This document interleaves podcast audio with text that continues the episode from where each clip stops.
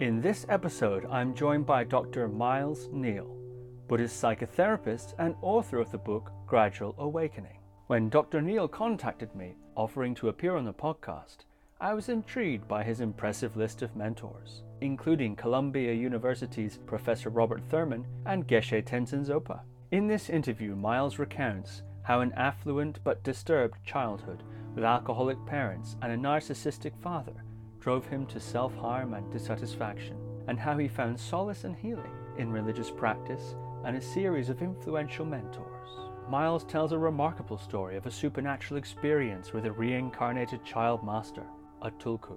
Miles goes on to address the conflicts between the views of his Western therapeutic training, which prizes healthy parental attachment, and his religious affiliation with Tibetan Buddhism, in which specially chosen boys are removed from their homes as young as three years old, undergoing rigorous training to become avatars of their lineage. Miles discusses the cultural and religious context of this practice and the possible developmental impacts on the young boys. Miles reveals the secrets of being a good mentee, discusses the ups and downs of his relationships with his mentors, and candidly discusses his own path as a practicing Buddhist and professional therapist. So, without further ado, Dr. Miles Neale. Dr. Miles Neale, welcome to the podcast.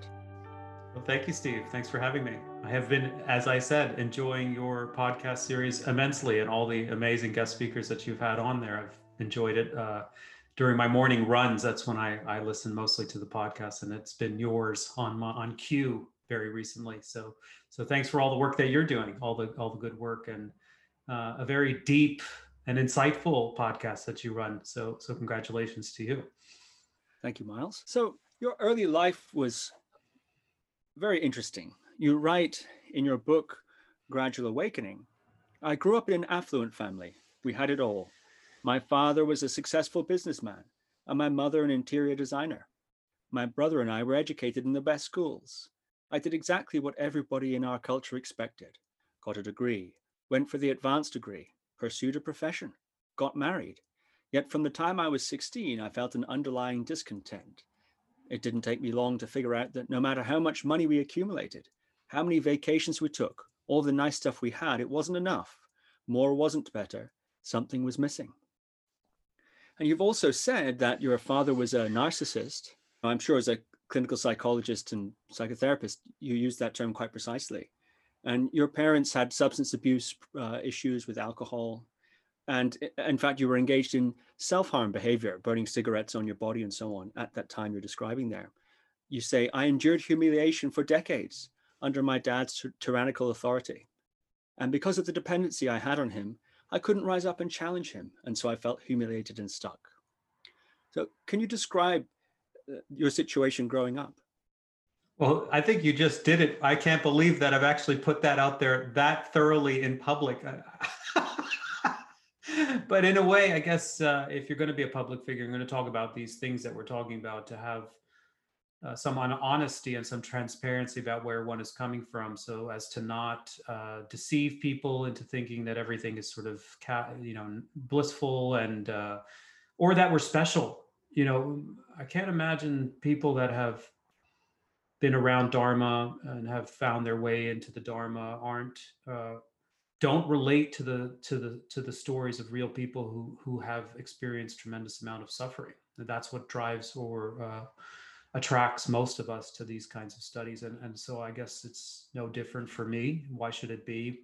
Uh, that's my story. Uh, you know, my father narcissism is really usually characterized by high amounts of self-involvement uh, someone who's very preoccupied and uh, and in a way very grandiose about themselves. And I, I liken it to a a theater of one in which there's one spotlight and and all the attention is on that one person. And and and my dad was very charismatic and very capable, and so people really loved him.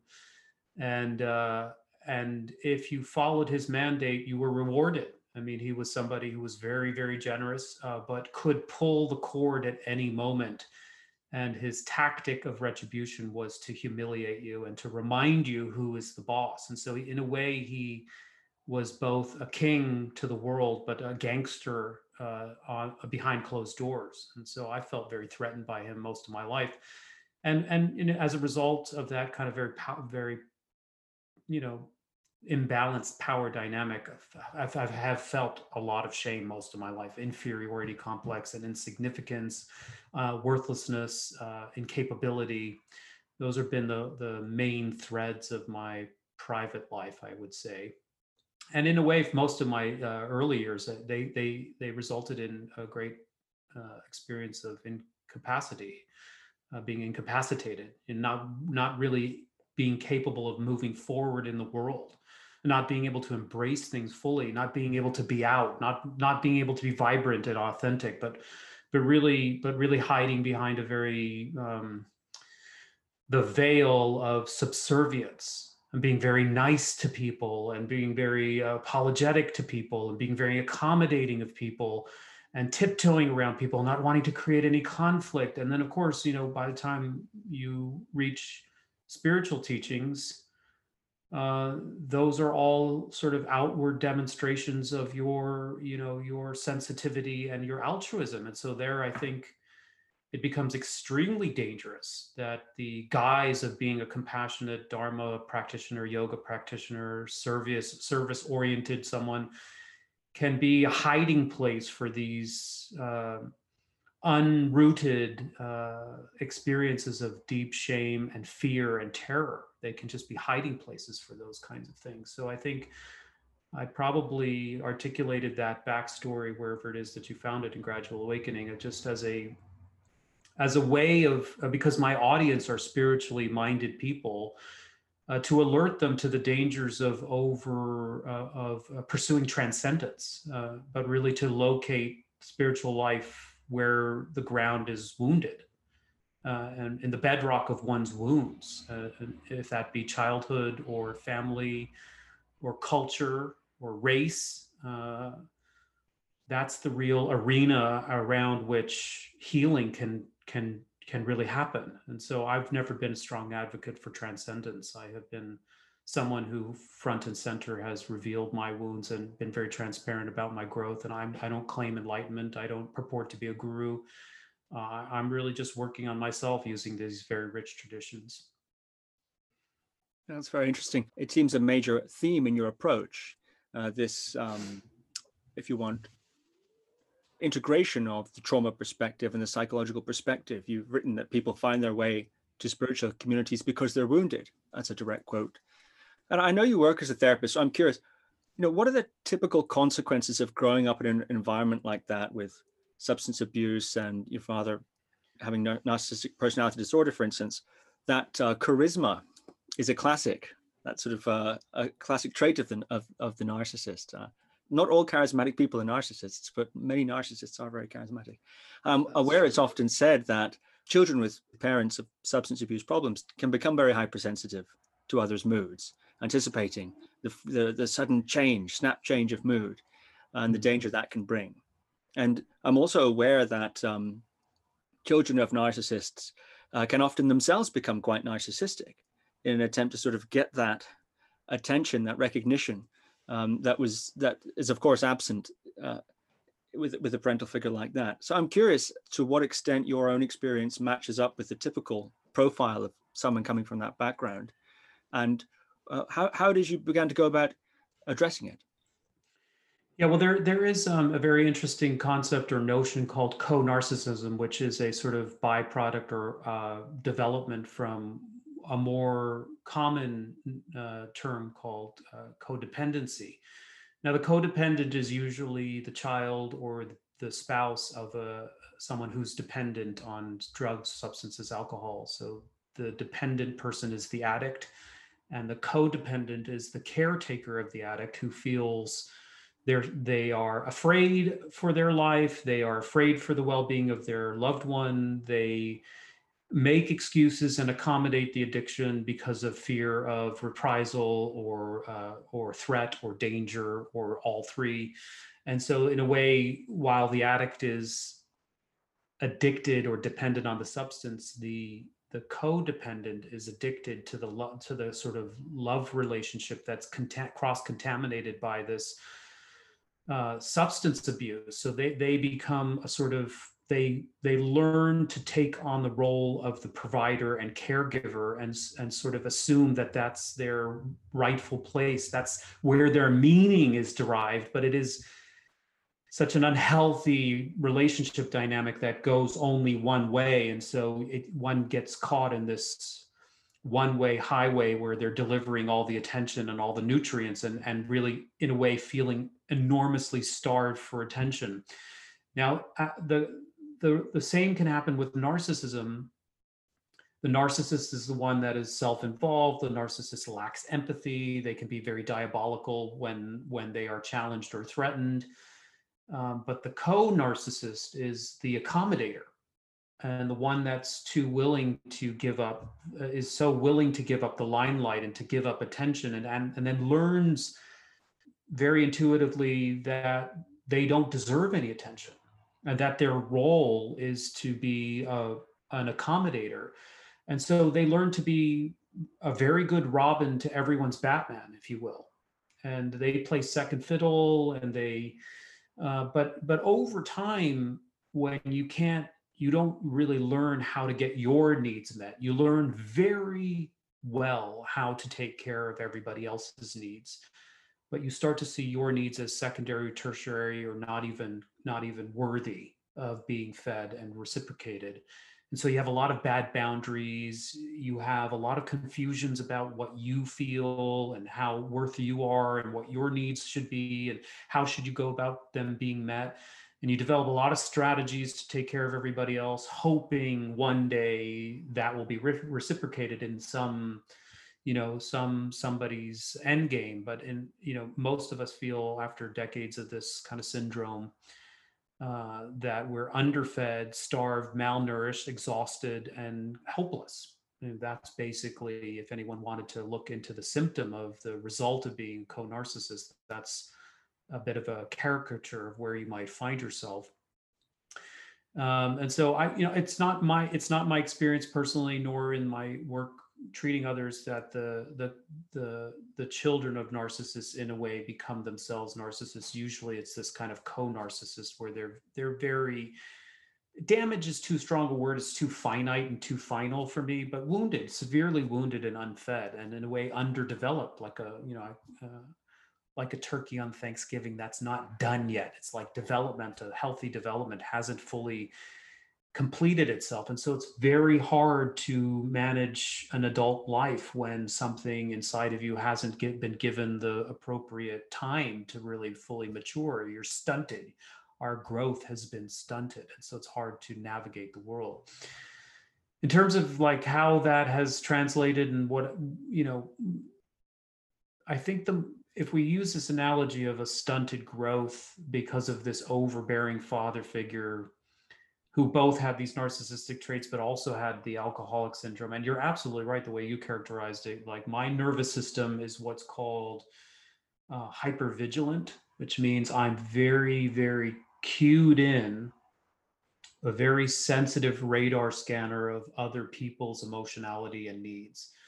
Uh in order to defend and protect myself from the volatility that could happen at any moment given the the the, the uh, uh, the circumstance of alcohol and, and what that might lead to, I, I had to I, I had to be hyper alert and aware of who, who was in the room, how could I disarm them, how could I please them, how could I get them their needs so that no so nothing erupted into a, an absolute chaotic shambolics.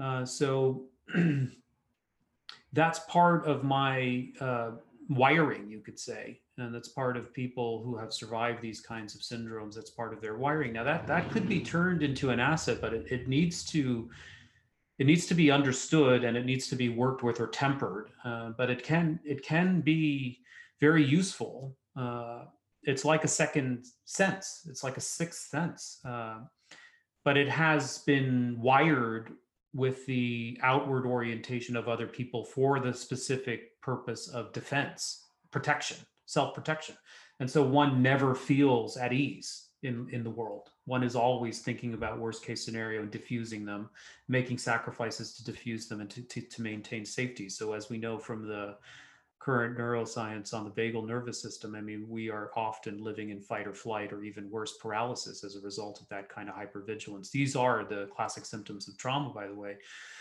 So, you know, one of the things that has been so helpful in my education and in and in my healing was to find a suitable proto parent in which to feel safe again.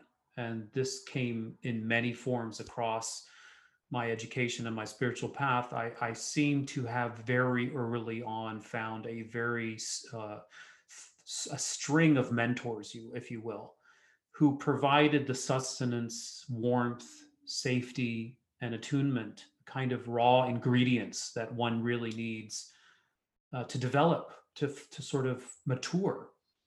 Uh, and it's almost like you know, a young teen I was very, very, as I wrote in the book, you know, cutting and isolating and basically mostly on my own and very intro- introverted. And uh, I happened to find some really great mentors in high school that introduced me to Buddhism and psychology, transpersonal psychology, actually.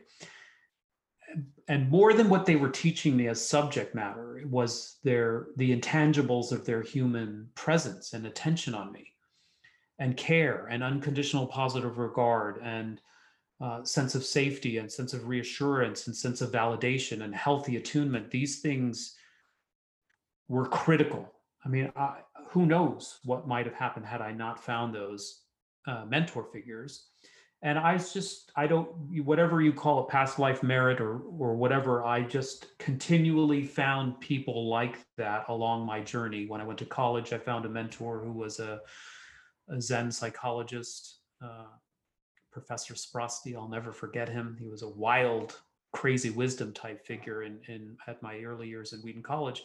And he would take me out to his house in Duxbury, Massachusetts, and it would just be the two of us, and we would talk Buddhism and psychology and their integration. But again, more than what he was teaching me was his interest. It's like I'm looking at your face right now, Steve, and I'm looking at your surroundings.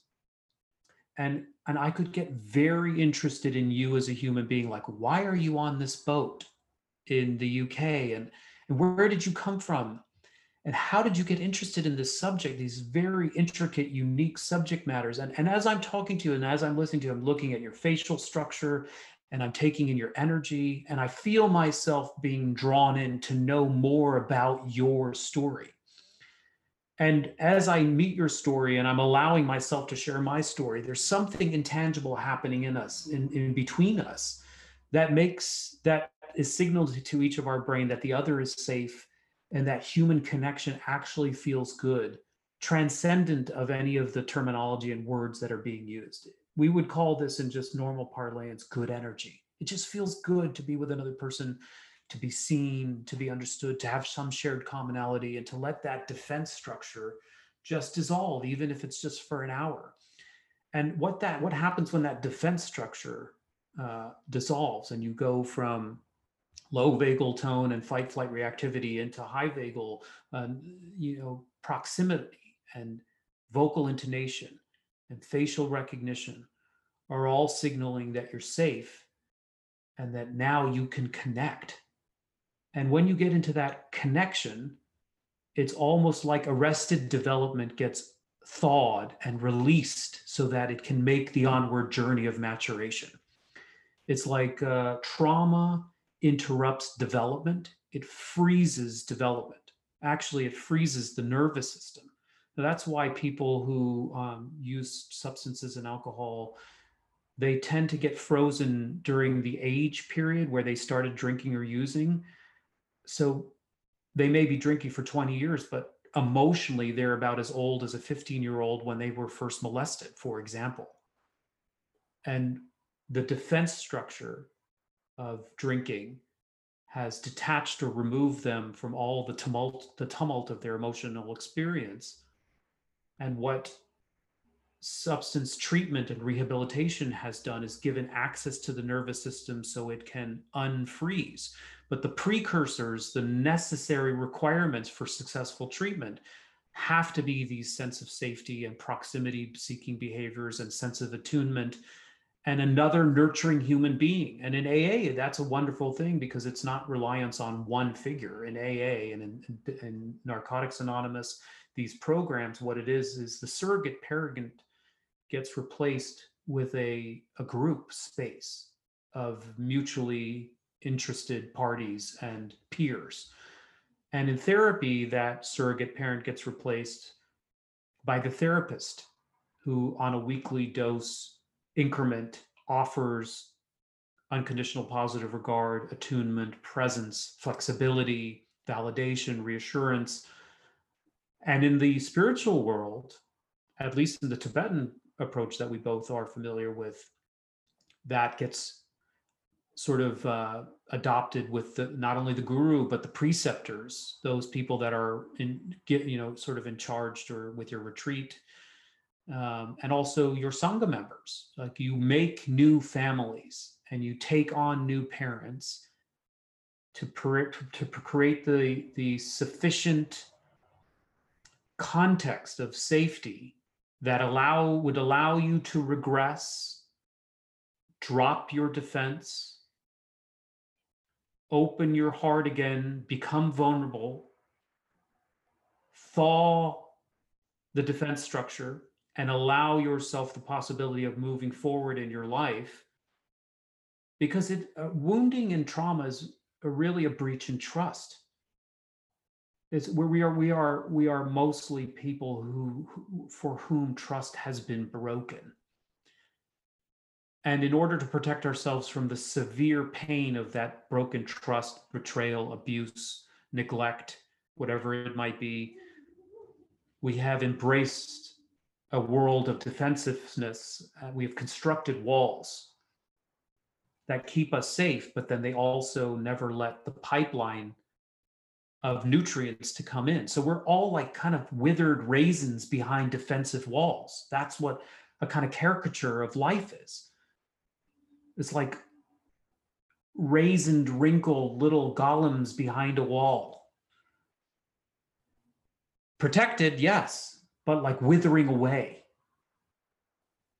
And what therapy, spiritual life, spiritual practice can do, not always. Sometimes it re-ruptures it. Obviously, in the case of Sogyal and other of these, you know, Tibetan scandals, for example, what it can do is allow someone to stay, start to take the bricks out of the wall and become vulnerable again so that the pipeline of nutrients of presence and attunement and love can come back in and flush the nervous system and the psyche with with the with the growth with the growth uh, hormone that it needs to to develop uh, so I'll leave it there just to get some of your comment Yeah, I think that's a very um, clear summary of your overall overall approach. It has that, uh, of course, Tibetan Buddhist plus the Western psychological blend. Very interesting indeed. I'm curious what you, you know, you're talking about um, trauma, and in the case of childhood trauma, uh, in your case, sometimes those uh, imprints are quite deep you have had some a string of wonderful mentors, and I'd actually like to discuss them in, individually. They're very fascinating. You write about them in your book in, in with a lot of um, gratitude, actually. So I'd like to discuss them. But in general, how is it do you think you're able to receive that uh, reparenting when the wounding that you were working with was uh, so so inflicted so early in your life? Uh, often people we hear people saying things like, "Well, one doesn't have the receptors," you know uh, one's always craving that father who will pay attention, but unable when that figure, when when a person is perhaps filling that need, unable to receive it, doesn't feel right, doesn't feel natural, doesn't feel like home because home has mm. been has been uh, imprinted in in this dysfunctional way very early on. So I'm I'm curious, um, and because you're a therapist, uh, curious about your your insight on that. How was it that you were able to uh, receive that reparenting, considering your background? Yeah, I mean, I, you'll you'll appreciate this because I won't give the classic Western neuroscientific response to it. I think one way of understanding it is we have Buddha nature. I guess the neuroscience would be that we're very plastic And even if there is incredibly severe and deep seated trauma, nothing is permanent or fixed. And so, you know, as social creatures from evolution and as mind semchen owners, uh, possessors of mind from the Buddhist point of view uh, that transmit or transmigrate through infinite life. We are never separated from the possibility of being in relationship and being in proximity and receiving those nutrients. They get compromised, the ability to absorb them. Like, for example, I'm almost 45 now and it's still hard for me to receive a bloody compliment. And if you look at the reason why is because the the expectation and underneath the expectation that the expectation that anyone would want to compliment me has been uh, damaged because of the habitual nature in which I receive criticism. But also, what's been damaged is the sense of worth, or what the Buddhists might call dignity. I know Pacha Rinpoche, really likes to, to, talk about dignity in uh, in his talks, and I really like that word. I mean, I think we're severely lacking it in Western culture because of so many constraints and impositions and challenges of child rearing in a Western modern urbanized world where not only one parent is absent, but both parents are absent trying to make a living, and we live in isolated contexts and so there's not really any there's not enough presence. And so what that does is it diminishes the possibility for us to feel like we are worth the attention that we deserve or needed. And so even at 45 almost 45 it's hard to get a compliment uh, because the sense of self-worth is so small. Um, on the other hand through practice and through training, it's like bringing attention to those synapses to grow new neural pathways. Uh, that's the neuroscience of it. And from the Buddhist perspective, it's like we have these latent potentialities. I mean, from a pop cultural view of Buddha nature, it's like you're already a Buddha. You just have to dust it off. I don't, I don't, I think that that's too gross a misunderstanding. I think we have these potentialities that need to be cultivated. Um, and even if they're severely obstructed by afflictions and karma, nevertheless, they're still accessible. And with, with repeated cultivation, they can be pruned and, and developed. Uh, the, the negative pathways could be pruned and the positive ones could be developed. And that, in fact, is what the word Buddha means. Sangye means to cultivate and to diminish and I think the neuroscience shows that, that the brain is a plastic thing and that the neural pathways that are interrupted as a result of trauma and the neural pathways that are part of this defense hypervigilance structure get pruned. And those that are you know those that would lead to better sense of sense of self-worth and dignity would be cultivated and it, but yet it's a long it's a long haul and so people have to sort of be committed to the long haul and mm. be very modest uh, modest with their expectations mm. yes and in your book gradual awakening which presents the lam rim uh, the path of awakening from the tibetan buddhist tradition you draw on the work of your mentor joe loizzo uh, talking about certain guru yoga or refuge uh, visualization practices, almost pre- performing a kind of mental re- reparenting process. I find that very interesting. And it also reminded me of Daniel P. Brown's uh, ideal parent work. Mm-hmm. And he himself, of course, deeply involved in, in Tibetan Buddhism and, and Bon, uh, in, in Dzogchen in particular. So I find mm-hmm. that I find that very, very interesting. Something you mentioned there about the lack of presence of parents in the home and so on.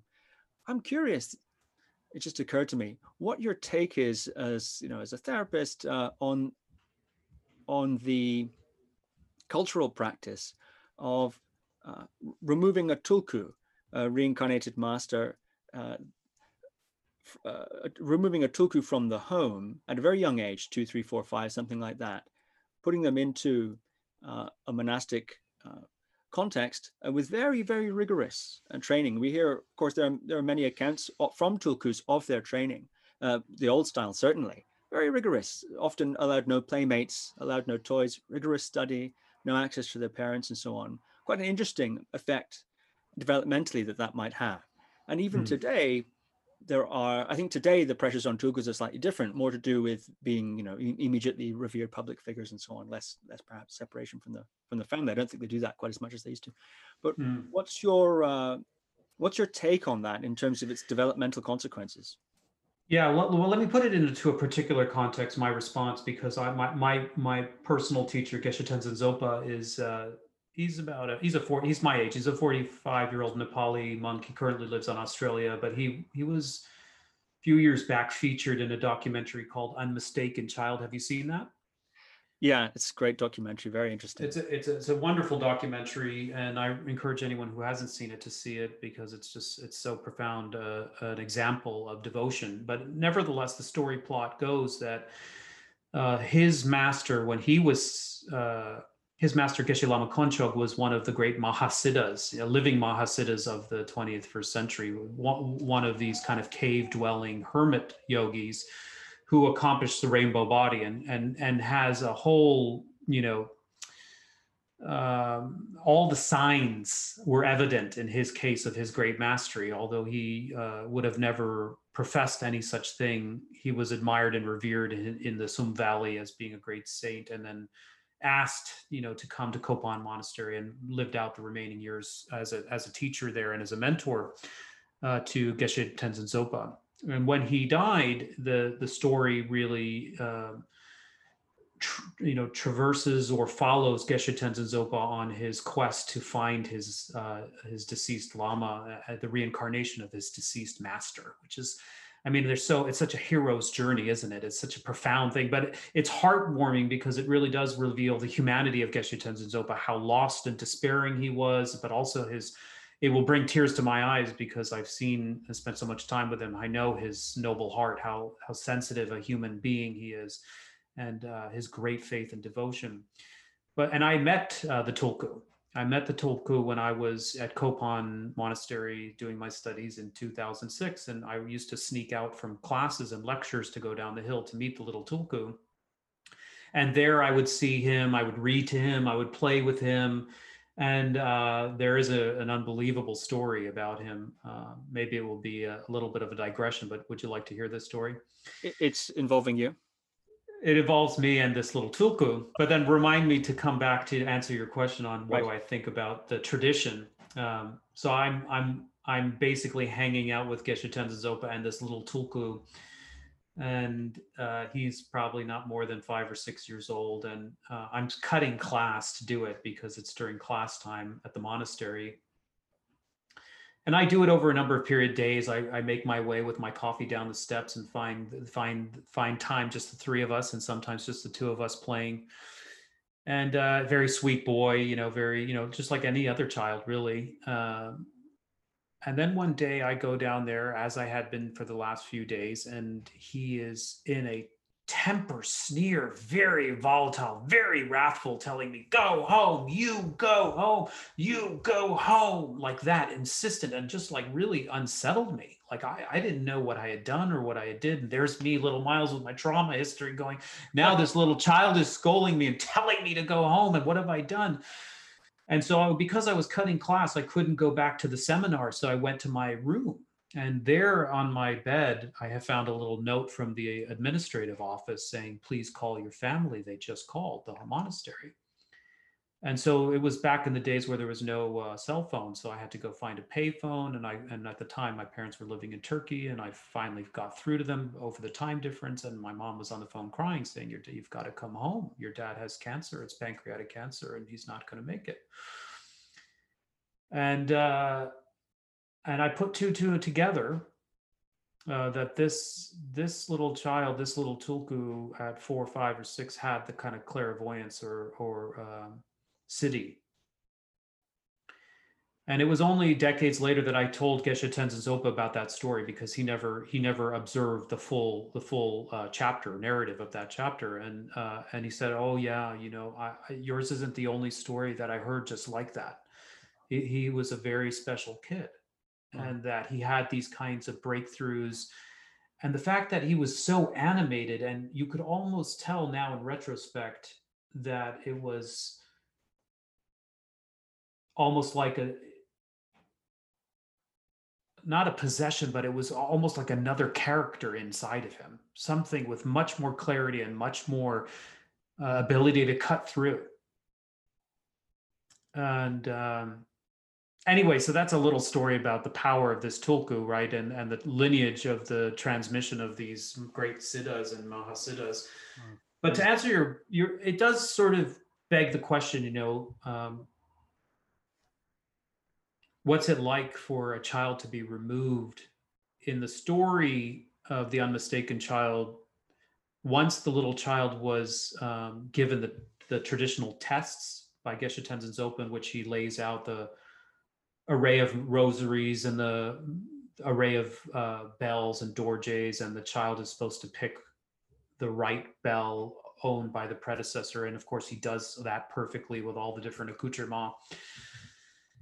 Then starts the process of extraction. They have to take this child and have to seek permission from the family. Okay. And so, from a Western clinical point of view, you're going to be very concerned about a child being removed from a family. But we have to understand that in Tibetan culture, they, they are predominated by a whole ethos.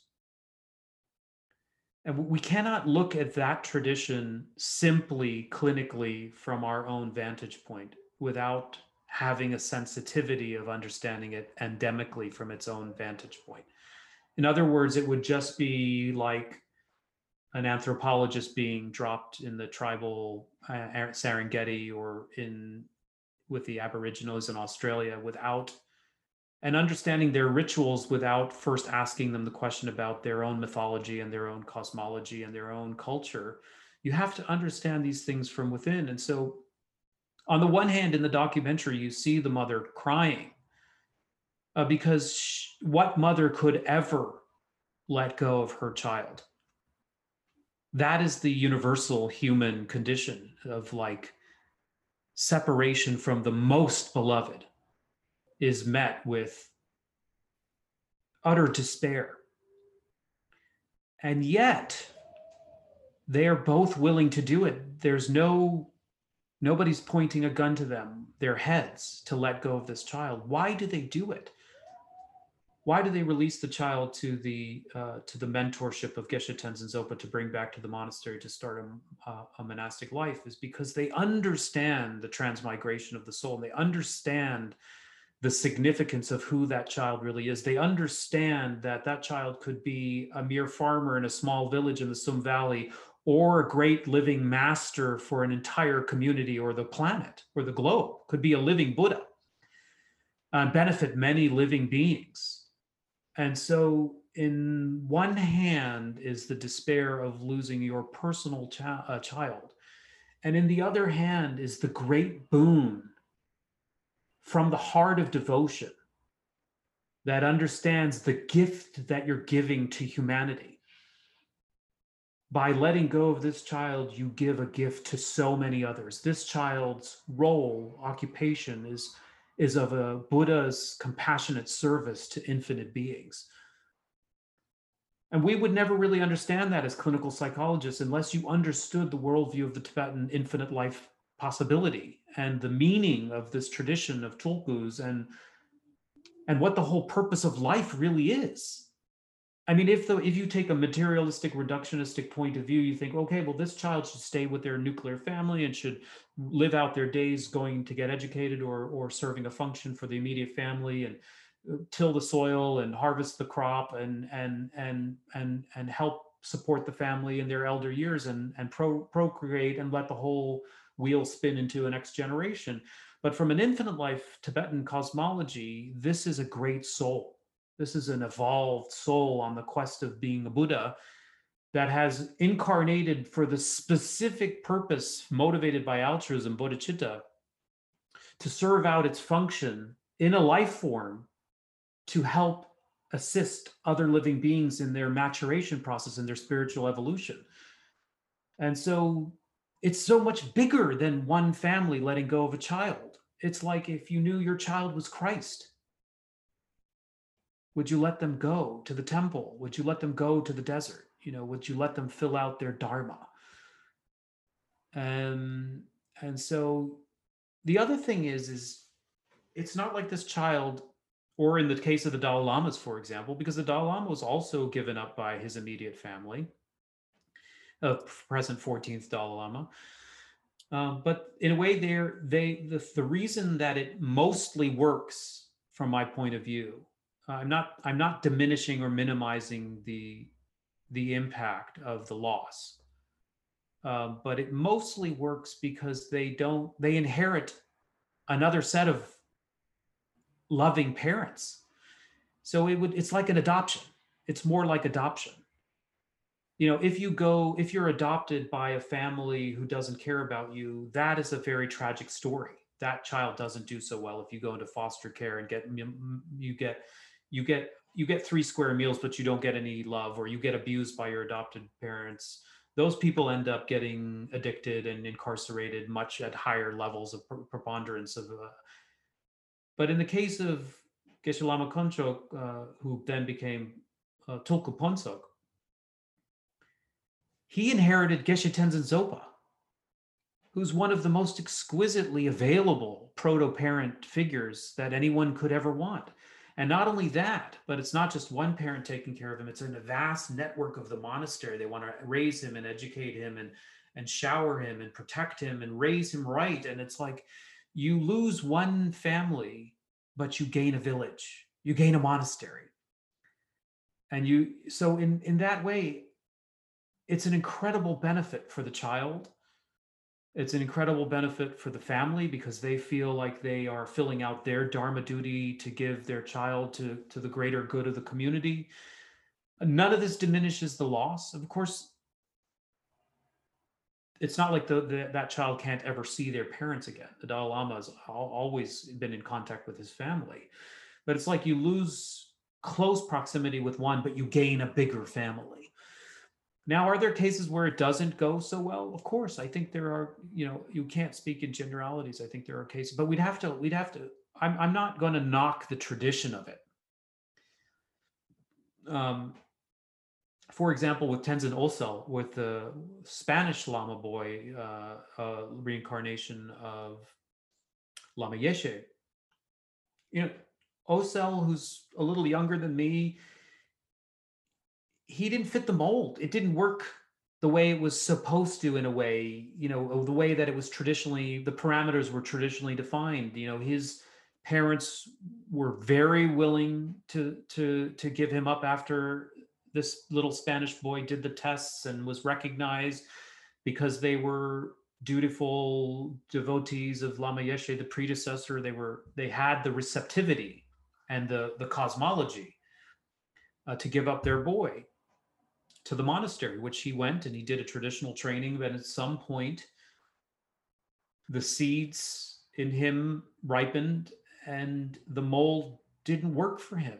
And he left the monastery and he left his position and he left in a way the the state claim of the, the institution that was bequeathed to him that he was supposed to unfold within and he followed his heart to become an artist and a, a, drummer and a filmmaker and and and live a lay life and have girlfriends and now he's a father and slowly slowly he's found his own way and uh, maybe eventually he will come back into the fold as a, as a teacher in his own right in in the FPMT community. Um, but certainly we could use that as a case study of how sometimes this doesn't work the way it's supposed to or or maybe it won't work for westerners as well or who knows? But it's a very complicated thing and I wouldn't want to be one to paint it in a very negative light with a broad brushstroke. I think I think there's of course the human side of it, but then there's the deeper dharmic side of it, which I think is a very impressive institution to me. I think it has a lot of meta narrative, uh, philosophical, metaphysical underpinnings that I that I really value. I mean, it really it, it places a human being in a greater context driven by the motivation of doing some service for the greater good. And that part of it, that's what underpins all of this stuff in Tibetan Buddhism. Um, so does it does it does it neatly always um, manifest in that way? No, you know, there are bumps in the road and hiccups in the road, and certainly there is their fair share of challenges with these things. But overall, it's to me, it's a much more robust, loving meta narrative than the simply the reductionistic, consumeristic one that I was raised in. Mm-hmm. I can certainly see how a particular cultural or religious um, conditioning would make it so that a parent could give up their children at a young age. Certainly, people raised in that context, and even in fact, Western converts, converts often more zealous than the uh, those born into the uh, the religious uh, view. And it, it, I think it's also been the case in Western civilization. There have been apprenticeship models where children have uh, young ages been sent away and so on. Fairly recent, perhaps, the psychological view of the of parental oversight being necessary. Um, You're absolutely right. It is a classic feature of any trial of uh, passage, rites of passage. Uh, if you look at indigenous wisdom cultures, all, they most all follow a template of rites of passage in which the children are taken away from the parents. That is like that is considered yeah. the the pseudo death for a period of time. yeah, time. For a period of time. Yeah, uh, it's not quite. I don't think it would be fair to say that rites of passage includes from three, four, five being taken away. Really, in, in many cases, never to return. Um, yeah. There is usually a sense of returning, but the um, do you think that that cultural um, and religious uh, view shields the child from from the effect of the um, of the separation? It's always interesting to me. It seems to work well when it does work, but at the same time, we we do hear lots of tulkus, especially more and more these days, uh, dissatisfied with their to, to use the American expression, dissatisfied with their experience. but um, uh, yeah, yeah I'm just curious. It's interesting that from a therapeutic point of view, it's a big no-no. I think from the traditional point of view, it has its in, it has its internal rationale in that in that yeah. religious cultural view. Um, yeah. It's it's a sort of interesting to, to, to, to square those circles. I think, especially as a sort of Buddhist psychotherapist, it's an interesting. I, I I would even say that you could visibly see that child miss his parents because that's natural and normal. I don't think it minimizes or shields them from that human uh, that human reaction or effect of being separated. Um, I think I saw that visibly. You know, the the affection. You know, the the family of the little child was around. It's not like they were uh, never to be seen again.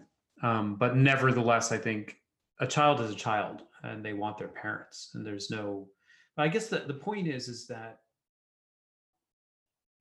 no parent can be universally available and the child is going to feel either real abandonments or subtle abandonments. I think we call these micro traumas micro traumas are inevitably unavoidable.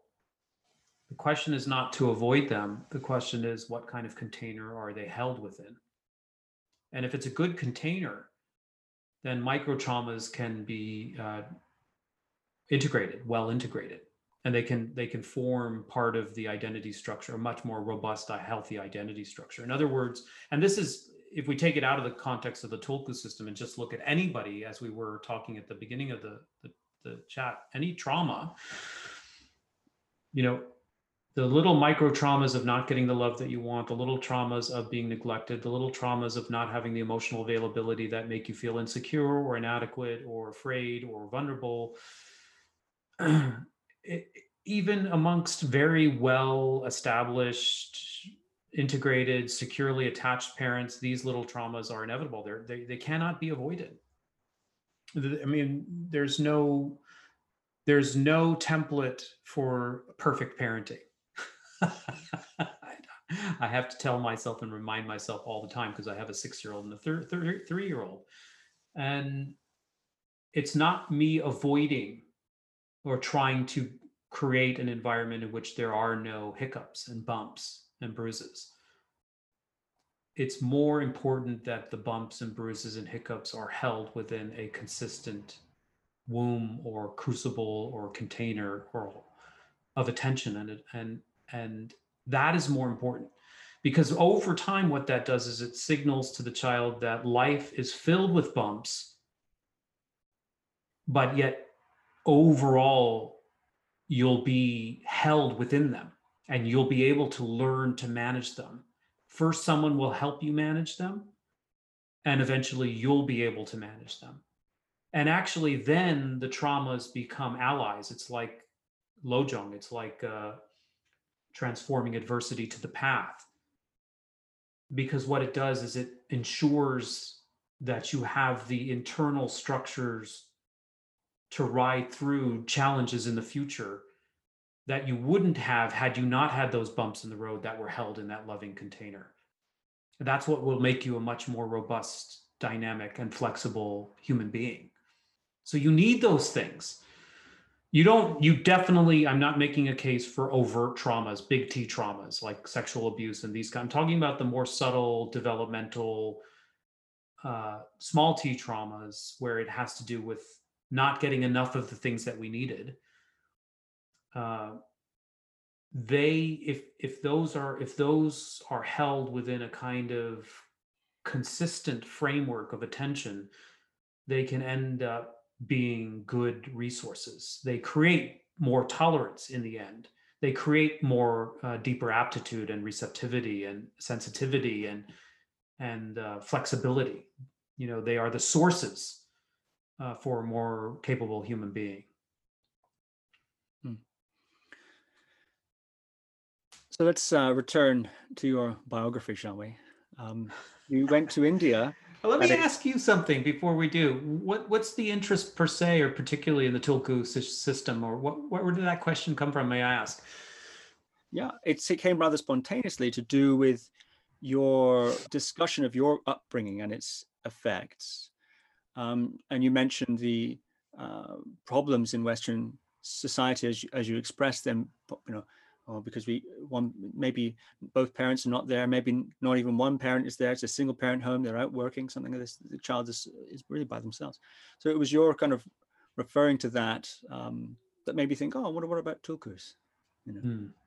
Hmm. Yeah. you're talking about um, let me say the presence of a parent being essential for the healthy health of psychological health of a child and in yeah. the tulku system of course one thing that isn't there is the presence of the parent yeah. And um, if if the tulku is lucky enough to, it seems you're saying, to have a good um, tutor in a nurturing environment, then the, the trauma of that separation from the uh, the damage of, of, of the, the, lack of the parental uh, presence, it seems you're saying can be mitigated to some degree and maybe even used to its advantage. Of course, the other the justification part, part of the justification for the tulku uh, way it was done, less less so is done these days, I think, was that that full immersion was necessary in order to uh, inculcate that child uh, thoroughly enough that they could hold that um, position yeah. of tulku.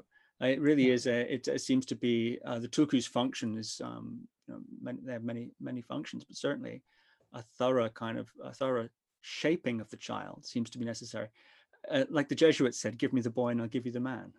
Yes. Yeah. And I, so I, I think that was put so beautifully and eloquently. And, and I would agree with that. And I think we have nothing of the sort in our own traditions. we do, we do. But, it, but it, eh, much like the Tibetans uh, in exile, out of out of their um, uh, situation, of course, that that tradition is is failing. And prominent lamas like Dzongsar Khyentse Rinpoche, for instance, criticized the Tulku system very severely mm. um, and think it might actually need to be thrown out. Mm. People say that. We um, so uh, it seems that, that that tradition is fading as the as the contact of that culture with modernity unfolds. We certainly seems in the Western tradition did have such situations, such apprenticeships, often from a young age. Actually, we don't have it too much anymore, and certainly mm. modern modern psychology would say would would be aghast at at that sort of thing. Um, but through a lot of human history, lots of the ways children were treated are now seen as you know quite aghast. Now, I'm not saying what I agree with. I, um, do I agree with psychology? Do I agree with the yeah Tulku system? I'm not saying I'm not coming down on one side or the other on the Tulku issue either. Actually, I don't. You know, I'm just musing on it as a question. Hmm. Yeah, this idea of give me the child and I'll give you the man. I think you know for for all its possible negative trappings or or results. Um, the loss of such a structure in our own societies where children are given mentorship and apprenticeship opportunity in order to flourish. I think we could really use some of that. I'm not talking about requiring the full-on Tulku system, because that would I'd agree with Dzongsar and say that just would never jive with our worldview as modern people. It, it, will it will be one of these very Tibetan things that I that don't doesn't translate. Even for um, the Tibetans. Even for the Tibetans as they become more modernized. I, I, I do I do sort of agree with that. On the other hand, the we do have to do something about the fact that we don't have containers for full development of our children you know ethically based spiritually inclined with all its virtue and its worldview places for the maturation and the unfoldment including rites of passage and uh, and that help kids mature that is not averse to challenge uh, because we've made our world and constructed a world that's very sanitized. And i don't think we're actually doing a service to children and their development. You know everything is a squeeze bottle of you know sanitizing anything that could be perceived as dangerous or toxic and actually don't think that that sets them up for life. And but but then on the other hand very thoughtful rites of passage and periods and challenges of isolation or periods of challenges uh, that would create the necessary causes of tumult in one's life, but held within a container and an under with a deeper understanding, with enough support, let's say. I think that's that is definitely missing in our. I mean, we just put kids in front of a desk and ask them to sit for eight hours, and there's not really much going on spiritually and internally for them uh, like I, I, see my kid and I, we live in a part of westchester out outside of new york city where there's a lot of woods and I, he's of the age now where i think another man who's you know uh, they call it rewilding here. Rewilding is bringing kids into the forest so they can learn different plants and how to navigate this and track and live more with cycle of nature and do archery and these kinds of things. It's he needs another man in his life to, to show him that kind of world and open him and challenge him and and but be, pay attention to him. And it can't all fall to the nuclear family. And it can't be so sanitized that there's no challenge that serves as the sandpaper to rub up against for his growth. Uh, so personally i would like more kind of those kinds of institutions in our of apprenticeship. I mean I, my mom currently lives in Greece, and I have fantasies of him doing an apprenticeship with cabinetry because I believe that the the world is changing so rapidly that I kind of don't want my kids growing up in front of a computer on the, some sort of corporate ladder mm. structure. I'd much rather him be tactile and on the land and learn how to do something make cabinets or build houses or learn how to do electrician something something and of course those old school more considered blue collar those those were much more done with student apprentice uh, master apprentice tradition. And there's something there's something more that gets transmitted in those institutions than just the technical side of things it's just the making of the cabinet. It's also close proximity. It's eye contact vocal intonation presence over time where someone's watching not only your technical proficiency develop, but seeing you as a human being develop. And we've kind of lost that. We, we don't have the patience for that. We don't we don't really think that way anymore. It's like throw them into a cookie cookie cutter classroom of 40 people, and now it's all online. I mean, we're getting further and further and further away from the intangibles of a human interaction that really spell to the soul that you're important and I'm invested in you Speaking of which, you write here about uh, your mentors, who I mentioned before in your book, Gradual Awakening. You write very fondly of them. You write a succession of instrumental relationships with luminaries, giants among teachers.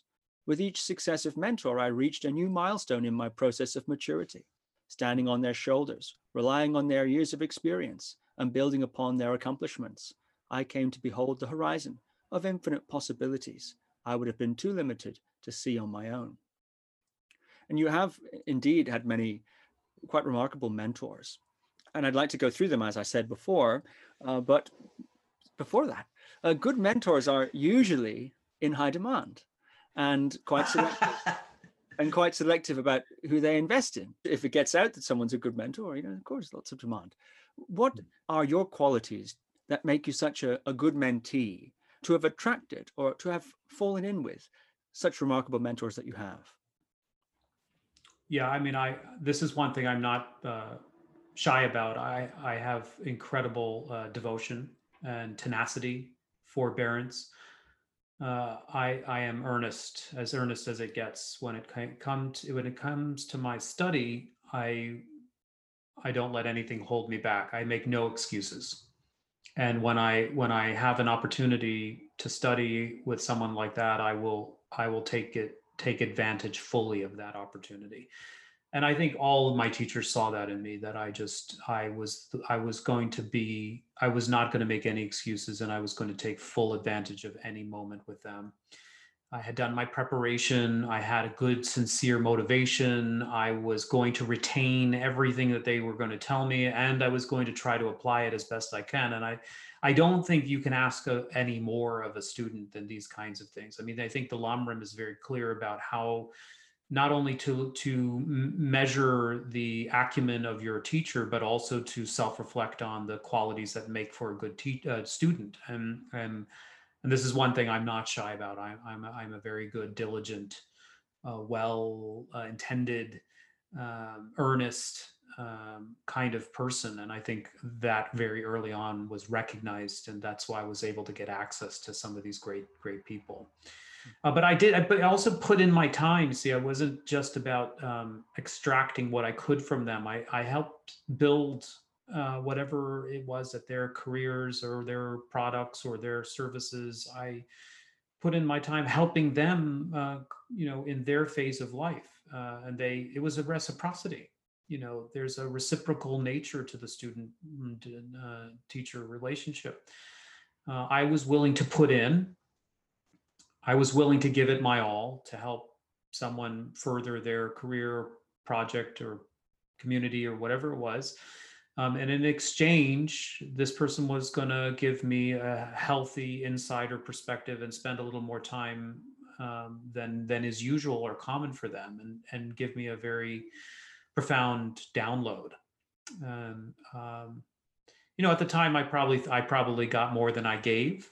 Uh, but but now that I'm on the other side of things, and now I have my own students, I see, I can see the twinkle in some of their eyes. Those that are that that that were a little like me, and of course, that's as the teacher now. I feel that that's the most attractive thing is who who's willing to just go to the end of the line to do it? Who's willing to bear unbelievable challenges to get the teaching? And who's willing to spend the extra time? And who's willing to make the sacrifice? And who's willing to put it into practice? And who's willing to really integrate this stuff?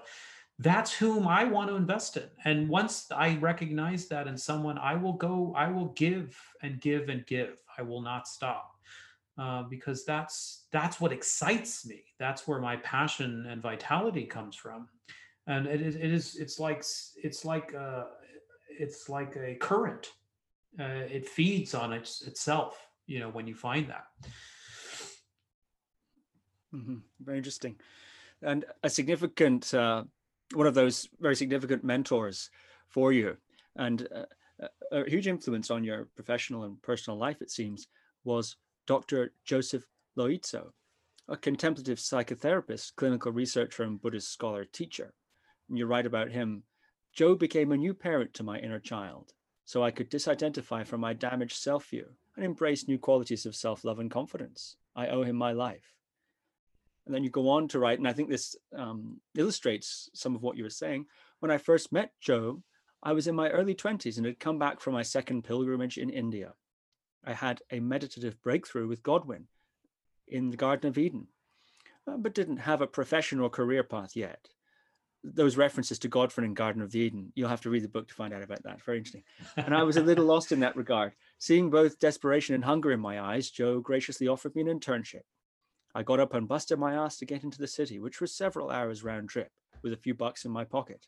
I got Joe T, set up his teaching space, fetched his patient folders, and prepped the meditation tapes for his clients. I ran around doing whatever he needed so I could sit in his office for an hour and study how a master therapist works. I did that for 15 years. And those experiences far exceeded anything I learned during my expensive three year degree, academic education. And in a way, my apprenticeship with Joe hasn't stopped. It will never stop. He'll always be my mentor, and the learning never ends. The only reason I'm writing and sharing this book now is because I got some good downloading time with that guy and other evolved mentors like him. It's a wonderful tribute to him. And how did you meet Joe uh, Loizzo? And can you elaborate a little bit on the details of your study with him, what you learned, uh, those intangibles that you're talking about? Maybe you can make some of them a little tangible for us. And, and can you also talk maybe a little bit about that parental role uh, that you described? Yeah, so I met I met Joe because I was in India for my second stint, and I was coming up on a decision tree where I was either going to become a monastic or uh, turn to the world and become a professional. And of course, the monastic thing never really panned out for me. And so I got into a master's program at NYU, and uh, where I was able to synthesize my interest uh, in Tibetan Buddhism and psychotherapy. And but I needed a mentor to guide the study. And at the time, there was one particular fellow who dominated the the field of Buddhist psychology, and that was Mark Epstein. He still is considered the, you know, one of the founding sort of fathers of Buddhist psychotherapy. He's a well-published author and sort of very was very seminal in my early years, his writings and reading. So I reached out to him to see if he would guide my study, and he wasn't available, but he did recommend one other one other chap up at uh, Columbia University. He said, "Go see uh, Joe. He's you know he he he he does what I do, but uh, maybe more available." And I'll never forget the first day that I met Joe. You know, I had written him with my interest and my predicament, coming from India, studying mindfulness, uh, wanting to integrate my program um, with with integrate with psychotherapy for my program. He said, "Come up and see me." And I remember walking into his office up there at Columbia and uh, sitting down with him, and uh, he had his classic black beret on, and we were in the uh, medical we were in the medical center, and uh, and he looked at me and he said, "What can I do for you?" You know he had seen, seen my resume and he had seen my uh, email and and there was just this uh, quality of i'm here for you between the lines it was like i've been waiting for you. We can do anything that you want. And he never said that but that was the energy. It's like i'm i'm here for you. We can go on whatever ride you want we can do whatever you want to do and that is a very powerful endorsement for someone who has never felt adequate in the eyes of anyone their entire life. And so, I mean, Joe was the most one of the most genius integrators of Tibetan Buddhism and psychology and neuroscience I've ever ever known. He's not that well known on the public stage, but he is a he's a giant and I have always had admiration for his intellect and his synthesis. He has created a whole language that not only preserves Tibetan Buddhism, but brings it, updates it into a contemporary context. And uh, that is so elegant and so refined uh, that I think there are few on the planet that are like him. Uh, but the most important thing that I learned from Joe wasn't necessarily the technology and the techniques and the language and the prescriptions. The education was really about confidence building. And it it took a long time. I spent 20 years with Joe. 20 years is a long time. I mean, I look at people who are young now, I don't think they're ready to invest 20 years in anything. They want instant success. They want to be a guru. They want to have the greatest uh, following. They want to publish a book. Uh, they want to do things on the fly before they've had any time to steep in the tea. And uh, Joe's careful, methodical presence, guidance, supervision, exposure to how therapy works, exposure, more importantly, to the mind of the therapist, exposure to the nervous system of the, of the therapist. And then, more importantly, Joe brought me into his life. I was there for his wedding. he ended up marrying my wife and I in a closed ceremony in our own house while my father was dying and was online. He was coming through, being patched through Skype online uh, from Turkey while Joe married us in a Vajrayana ceremony in, in, you know, barefoot in my own house. And I spent time with his kids. He spent time with my kids. We built Nalanda Institute together. It was a profound relationship uh, multi-textured in you know multi-layered it went well beyond career supervision and being a good therapist it went into the world of love. I mean it was love investment of love care interest. Uh, he wanted the best for me and he didn't he wasn't there just to tutor me to be a good psychologist. He wanted me to be a good human being. He wanted me to fulfill my potential. And that, i mean that's just so rare. It's so it's such a unique opportunity. I look back and i think man, this is you can't buy experiences like that and i know that i've never i've never bat an eyelash without gratitude for that kind of experience uh, but that's what made it so profound. That's why uh, the trauma work is so much clearer to me now because I have had the experience of the intangible ingredients that go into trauma work. Successful trauma treatment is contingent upon safety and consistency and reliability and vulnerability and trust repair and attention. These things you don't get in an academic seminar. You don't get them in school. You don't get them they're not available on the market. And uh, that kind of access it was vital. It was vital.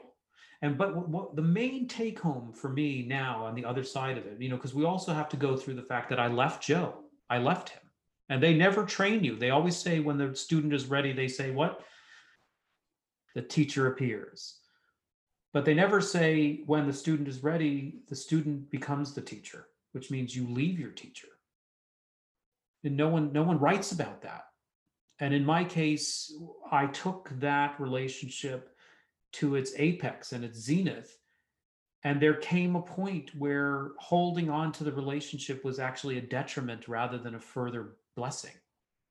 In other words, the plant pot or the crucible or the container in which I was slowly brought out of the deep thaw of paralysis of my own trauma and given the nutrients of light and soil and water to flourish, the container itself, I outgrew it.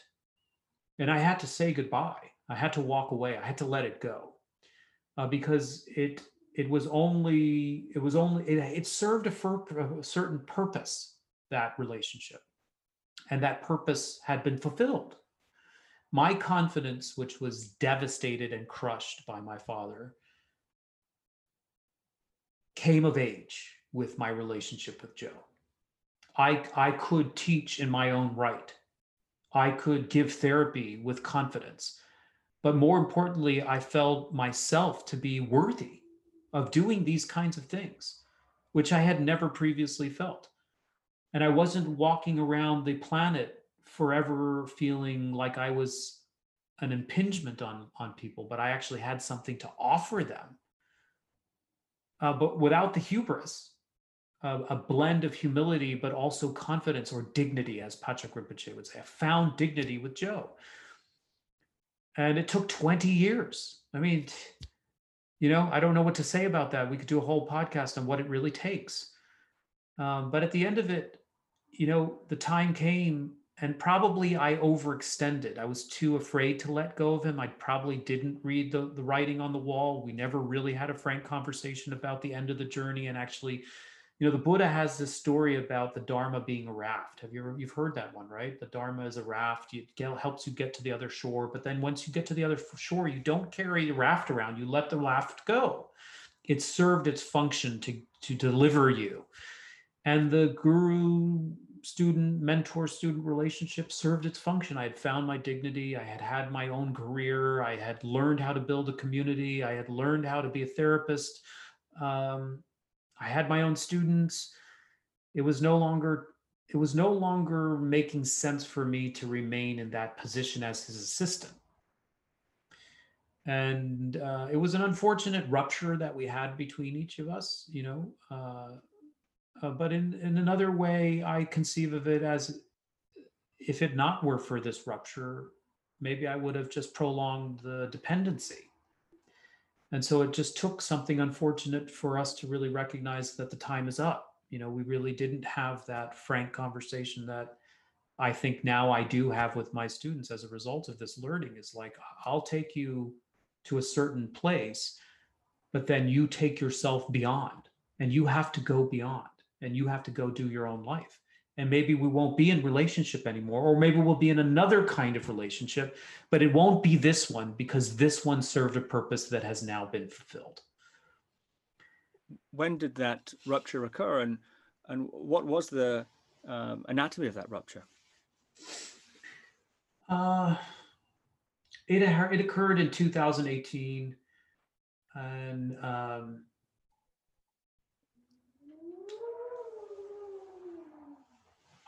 I would I would just say it was a near death experience uh, because basically Joe was everything to me.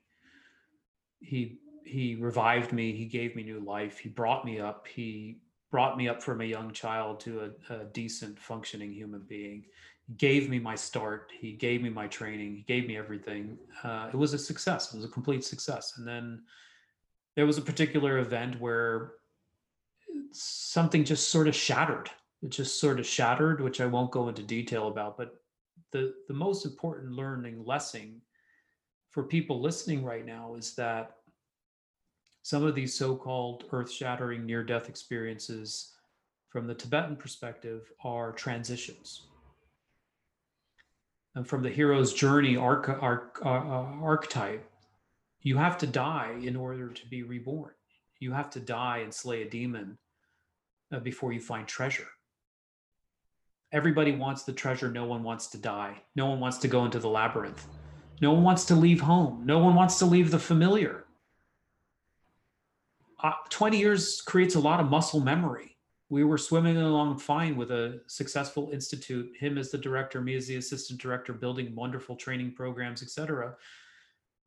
That all came to a very shattering halt one night. And for me, what it did was it it was a, a, a deep dagger to the heart, a deep, deep dagger to the heart that just shattered everything for me. I mean, I felt my body give out. And just like 20 years of rehabilitation from the wounds of my father, it also took several years for me to recover from Joe. Um, but really, what what is it that I'm recovering from? It's not the external figure. It's not the external figure. Tra- trauma trauma people think oh i get over my trauma i rehabilitate my trauma but trauma is a is a very insidious bedfellow. And things that you think you have dealt with unbeknownst to you certain catalytic events can re-aggravate them and you just learn that you have a little bit more to do and in this situation with Joe, I learned that there was a part of me that was still living out the dependency on my father, even though he was a better father and even though he loved me unconditionally. I was still too afraid to make my own life. I needed him. And this strike to the heart, what it did is it cast me away from Joe. It was our final, we needed to have a final break and I remember there was shortly after I took my students on pilgrimage to Nepal. And there I was reunited with Geshe Tenzin Zopa, my current teacher. And one could say that I would easily just transfer my dependency from one guru to another lama. But something inside of me awoke to the fact that I would continue to have relationships with mentor figures, but I wouldn't never have them in the same way. And what I mean by that is that kind of sense of hierarchy and that sense of I'm the student, you're the teacher, and that sense of I'm deficient and you have the resource, that sense of I, I still lack something and you have it. that changed. When I left Joe and took Geshe Tenzin Zopa as my main guru, it wasn't from a sense of deficiency. It was if I'm I'm all I'm already full. I'm already okay. I'm already healed. I, I could easily listen to him as my teacher and I could easily turn it around and teach him something. And that's a different kind of way of relating to the Lama. And I think a lot of people rush into the guru student relationship unbeknownst to them or unaware of the more deep seated traumatic level of the psyche and the power differential and the inadequacy and the shadow and the spiritual bypass and all of that stuff. And that didn't happen with me because I put in the time and went full a full 20 years integrating myself and now i still hold on to the institution of having a teacher but i don't do it from a blind spot of feeling unworthy. And eh, depending on the context i could be peers with geshe tenzin zopa and you know for some people out there that's going to be considered hubris. Uh, they're going to see that as a stroke of arrogance. Uh, but I, I am who i am and i feel what i feel and i don't feel subservient I don't feel less than anymore. Now, will I put my head on Geshe Tenzin Zopa's feet and prostrate myself fully? Of course, I will do that. Of course, I will do that. And I will do it with the most sincere devotion. And I am amazed by him. But I'm no longer amazed by him with the secret fantasy that there's something he has that I don't have anymore. And that's the difference. And that's that is the treasure that was discovered on the heels of this rupture with Joe. And I remember physically there was a one point in in the pilgrimage in Nepal where I was surrounded by 30 of my students. I took 30 of my students on pilgrimage. We went to we went to have pilgrimage with Geshe Tenzin Zopa, and Geshe Tenzin Zopa set up a book launch for Gradual Awakening, the book that you're you're sharing quotes from. We had a book launch with 700 nuns at Kopan Nunnery and the day before or the day of, I remember being with my students and I just had a vision. I had a vision of them carrying my dead body over a threshold from one world to the next and delivering me to the monastery or to the nunnery. Like I remember seeing my dead body floating and they were they were holding me up and passing me along in a long line from one world where I had died and my heart was broken and I had cut all, severed all ties, and I was being delivered to the nunnery. And there, Geshe Tenzin Zopa made a place on the on the on the throne for me, next to him, not above him, not below him, next to him. And it's a very symbolic moment of arriving in a greater sense of dignity and and allowing myself to be seen as a teacher. Not as a shameful teacher not as a half-baked teacher not as a whatever but amongst my own peers it was like a coronation or a validation. Is is in in in in tantric tradition there are so many psychodramas enacted through ritual that have this the purpose of allowing yourself to feel anointed that that is important because in tantra what you're doing is you are remembering that you are a buddha. And you can't fully have divine pride and pure view if you still have this cross contamination of confusion about your worth and your dignity right? They don't go together. They mix like oil and water. It's like in your ordinary state you feel shameful but then when you're practicing tantra and you're visualizing yourself as a as a as a deity you feel powerful and capable and confident but it doesn't really work that way.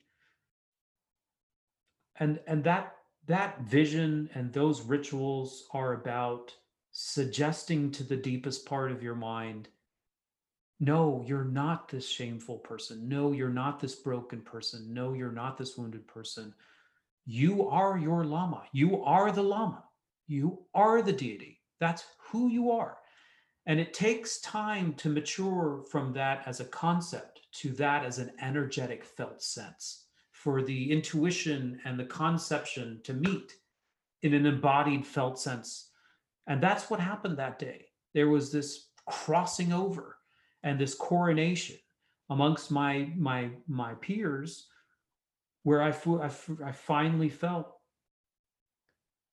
like a uh, phoenix rising from this broken brokenness. And that took a year and then a bit more time to recover a bit more uh, than after the year. But that i have to say that for those of people that are working through their trauma when you have these kinds of experiences and you look back on them you would have it no other way. Even though it destroys you when you see it from the vantage point of having made your way through it and integrating it and seeing what its purpose was, you would never undo it. You would never undo the great sacrifice. You would never undo the, the heart wrenching destruction. You would never undo the death. You would never undo the betrayal. You would never undo the broken trust.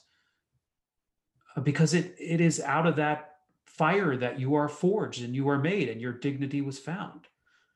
And so in my case, it's how I look back on it now. Hmm. That's very interesting. Thank you for your candor.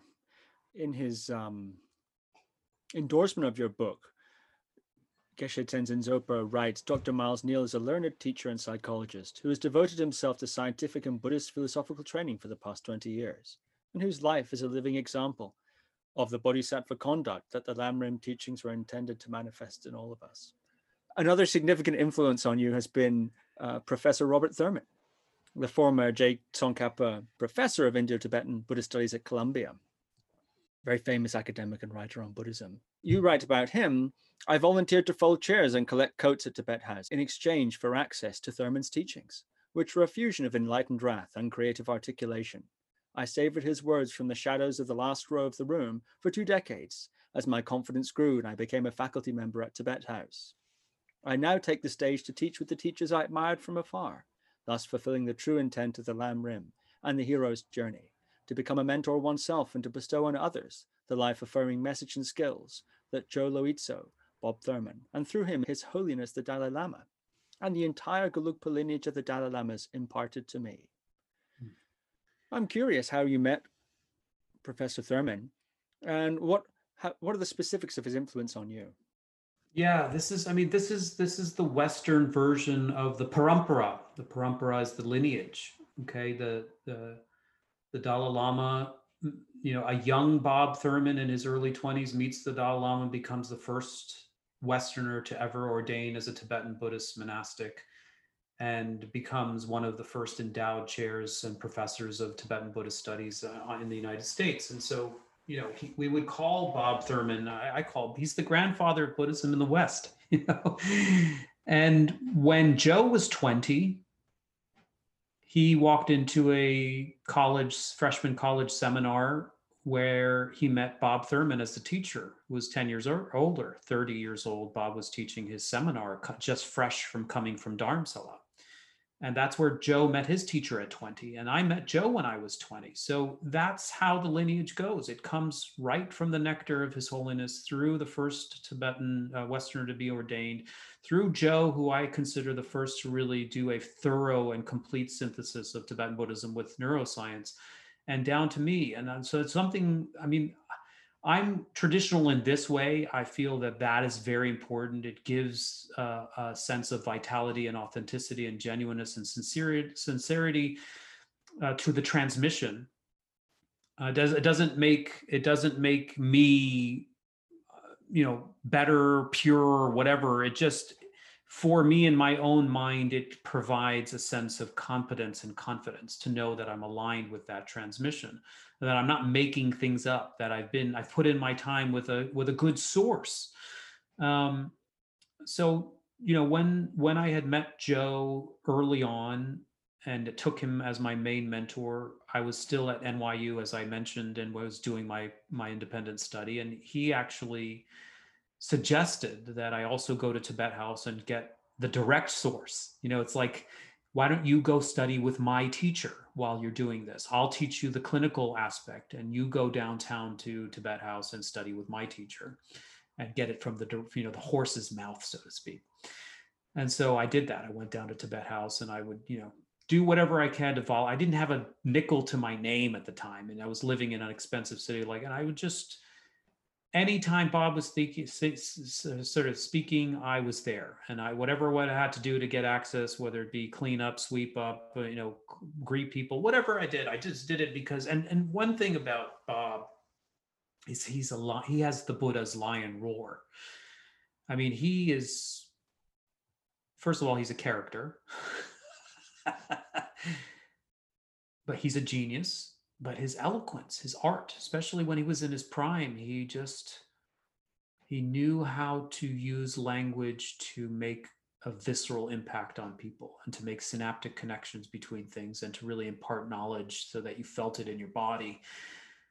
Captivating speaker a lion like roaring. Oh just just a dharma lion he's a huge man by the way and he's got one eye and he's just he's a he's he's like a trickster type archetype. It just mixes up shatters you pushes you moves you uh, he's just just an incredible incredible teacher. I, you know all the kinds of artistic impressions of teaching and bob thurman has got to be one of my favorites one of my favorites and i just devour and of course bob was teaching in a time where they started archiving his lectures. And and so I had access to the Bob Thurman archive, which meant that like in every spare moment of my training, I was listening to Bob and then studying with Joe, like watching Joe by night work with patients and then by day just pipelining Dharma in directly from Bob Thurman and then I would go on retreats, for example, and I would do visualizations. And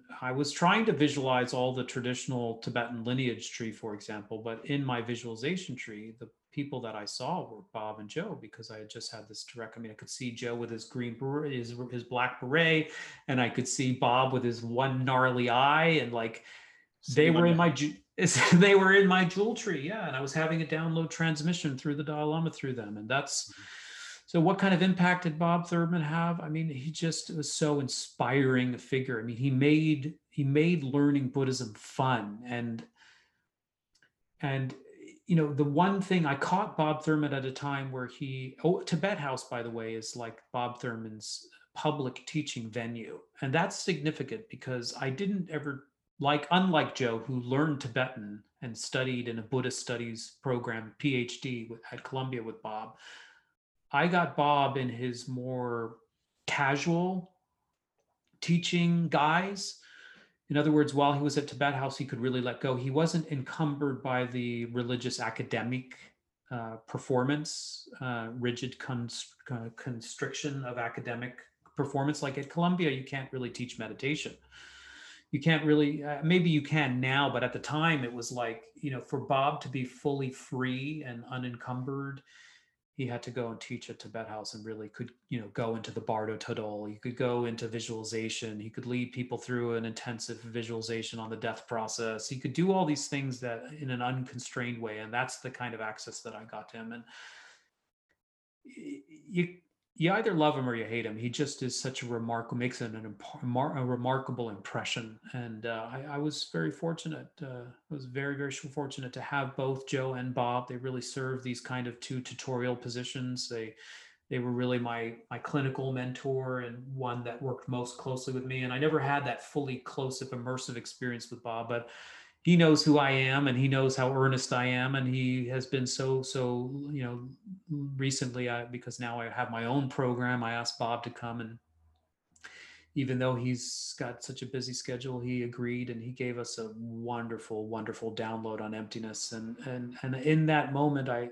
I my my early interest and passion and enthusiasm for for Bob was rekindled because he was so spontaneous. I mean, he could just go on a complete joyride for your mind and he could really transport you. And that is one of the one of the profound uh, characteristics or features or hallmarks of a good teacher is that they can just move you. They can take you places with your imagination and bob bob was one of the best at doing that. That's very fascinating. You haven't always had uh, such stellar luck with your mentors. Around the time you met Professor Thurman, you also met Geshe Michael Roach. And you say, you write about him, I was attracted to Roach's scholarly depth, the devotion and sincerity of his community, and how both he and his students were so fiercely dedicated to the pursuit of enlightenment. Roach's determination and encouragement to reach spiritual realization was in stark contrast to the message of many other Western Buddhist teachers who tended to underplay and minimize the goal as a real possibility. I've always been a seeker at heart, ready to set my worldly house ablaze to find an ultimate solution to my and our human problems. And in Roach, I thought I'd found someone who shared my yearning and conviction. While I did not become his devotee and gulp the Kool Aid he proffered, I did sip it until I realized something was off. And you write a little later in that chapter allegations of sex, lies, manipulation, brainwashing, ritualistic violence, abuse of power, and the eventual death of a student followed and exposed Roach's human vulnerability, branded his community a cult, and mired his legacy in scandal. Can you talk a little bit about meeting uh, Geshe Michael Roach, what you studied with him, and how you began to perceive something was off? I'm also interested in the consequence of that relationship for you. Yeah, I was never a direct student of him, but Michael Roach used to come into New York City with at the time his consort and give teachings both on Bhagavad Gita and Tibetan Lamrim, things that I was very interested in. And he definitely is a very charismatic leader. There is something otherworldly about his eloquence also. Um, I did a few of his courses and I ended up going to a retreat or two with one of his teacher or with one of his senior teachers, one of his senior students who was a teacher and I was, you know, the the community that Geshe Michael Roach con- created is really one of very very earnest uh, students, and there's something infectious and very attractive about that. These are these are that it really felt very passionate people that were really willing like i was to make huge sacrifices in order to really you know they weren't confused about the value of dharma and they weren't confused about what they would sacrifice in order to live fully dharmic lives. So that was very attractive. On the other hand you know when the scandal broke out i was a therapist in full practice at that time and i started getting phone calls of people who were very deeply wounded that were looking for psychological help, but from someone who really understood the worldview out of which they were coming from. So, my biggest, I'm not here to lambaste Michael Roach. I mean, I think that he's been involved in some things that, from the traditional point of view, but people like Bob Thurman and Lama Zopa Rinpoche, who I, I, I consider my main teachers, they called him out on. And he you know has to defend himself against their allegation. But for me the, the most important a- aspect of this part of my journey was just how damaging a distorted worldview can really be for young minds and for impressionable minds that are softened by devotion. When you take a teacher and you take their worldview particularly the the thing about Geshe Michael Roach was his teaching on karma was very, very corruptive. His teaching on karma, and still probably is, is something, some sort of bastardized mix between the law of attraction and some that essentially makes one believe that everything in the world comes from one's mind. In other words, you're responsible for absolutely everything that happens. Even the bad things that happen to you are your fault and it's too too often uh, taken as a kind of blame the victim stance. And so we have this very very damaging mix of devotion to this larger than life charismatic figure and receptivity towards them but then also this message that you're you're liable and at fault for all the wrongs of the world. And if very sensitive, decent human beings under there that haven't done a lot of work on their shadow can easily fall into the trap of replicating traumatic habits and patterns of I'm a bad person what do I have to do to repent and reveal my uh, repeat and repent and um, and uh, atone myself. And so when you have tantric institutions like Samaya or the the vows and commitments that you have to your de- to your devoted lama, that suggests that all the negativities that you see in the world are a result of your impure view, and that you should continue to uh, purify your own karma. What that does is it leaves open the possibility of uh, the teacher themselves avoiding any responsibility or liability whatsoever. And I think that that's what's happened with that lineage and that community. And maybe that happened with Sogyal. I'm not sure, but there's a sense that when you're when you take a Vajra teacher and you take the vow of pure view and you take the vow of sama, keeping your vows or samaya with the guru, uh, that anything that they do that would ordinarily be considered outrageous, like sexual assault or or something becomes your fault like you have to do more practice you're not seeing the lesson that's revealing itself here and that is as a therapist i became very interested in that because that's a classic spiritual bypass. I mean that is that is where the world of trauma and buddhism are most perverse, perversely intersecting uh, because now you have a worldview in which you have condemned yourself to be a sinner without without the ability to repair and have left everybody off the hook for their own uh, little section of responsibility and so i really took it upon myself to look start start looking very very carefully at the teachings on karma and to see how they had kind of been co-opted or bastardized or taken out of reference or overgeneralized or overblown or in a way not made made skillful and this is not this is this is my kind of cultural pushback because it's not just Geshe Michael Roach. There's a lot. There's a large.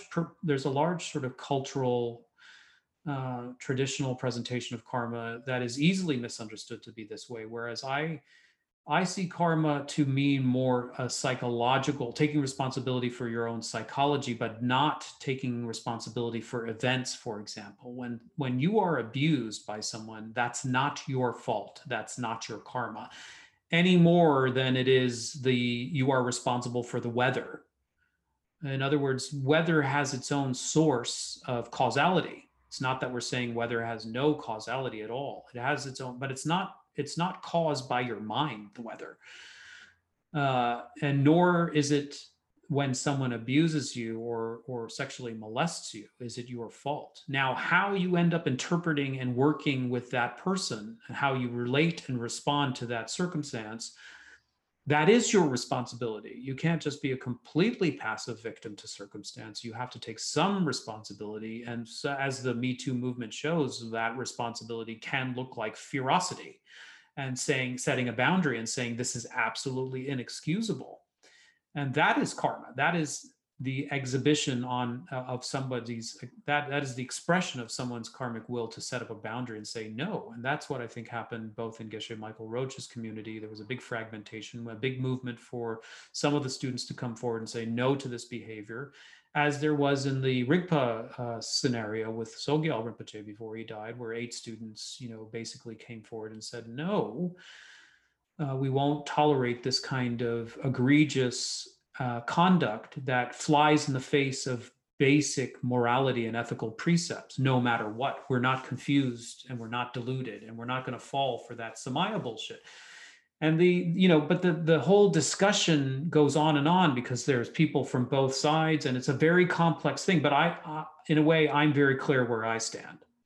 I don't care what level of realization you're working on if you are sexually inappropriate with your student if you if you take their money and you and use it in ways that wasn't discussed if you do anything that breaches your ethical precept you're at fault. It's not the student's bloody fault.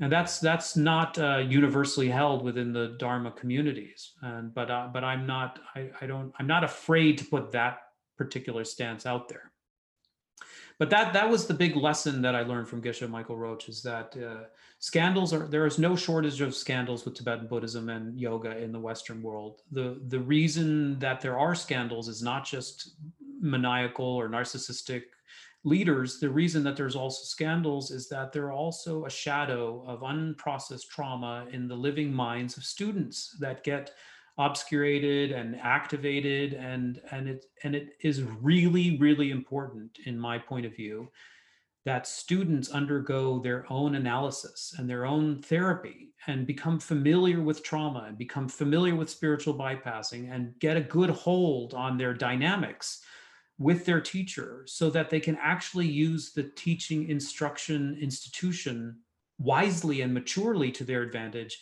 and not let it or try to avoid letting it become a, um, a complete toxic mess.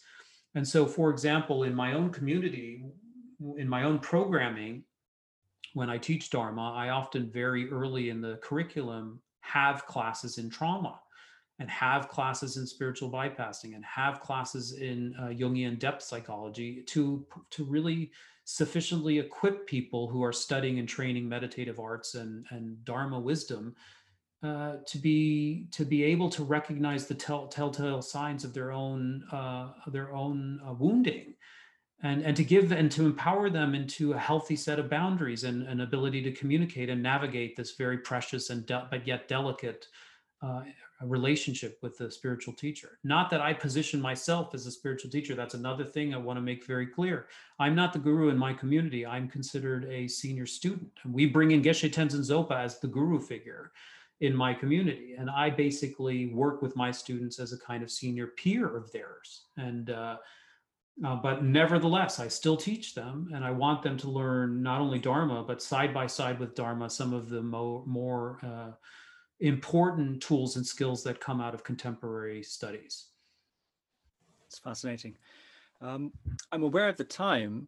Yes. Uh, we've been going for a couple of hours. Uh, yeah, you've got a lot of energy. Uh, thank you so much for having me on such a. Uh, I guess we could go on and on and on, but uh, thank you for hanging out with me for such a long period of time. You have stamina, is what I was going was trying to say. You, you must have that. Uh, you must have your uh, your your spiritual practice must include the energetic body or the Vajra body because you haven't you haven't even blinked an eyelash, eyelash since I've been on this yapping away with you on this podcast. Isn't uh, isn't no blinking a sign sign of uh, trauma response? maybe maybe, maybe it's, it's, maybe, it's, not my uh, illusory body practice. Maybe it's uh, some, some profound undiscovered trauma.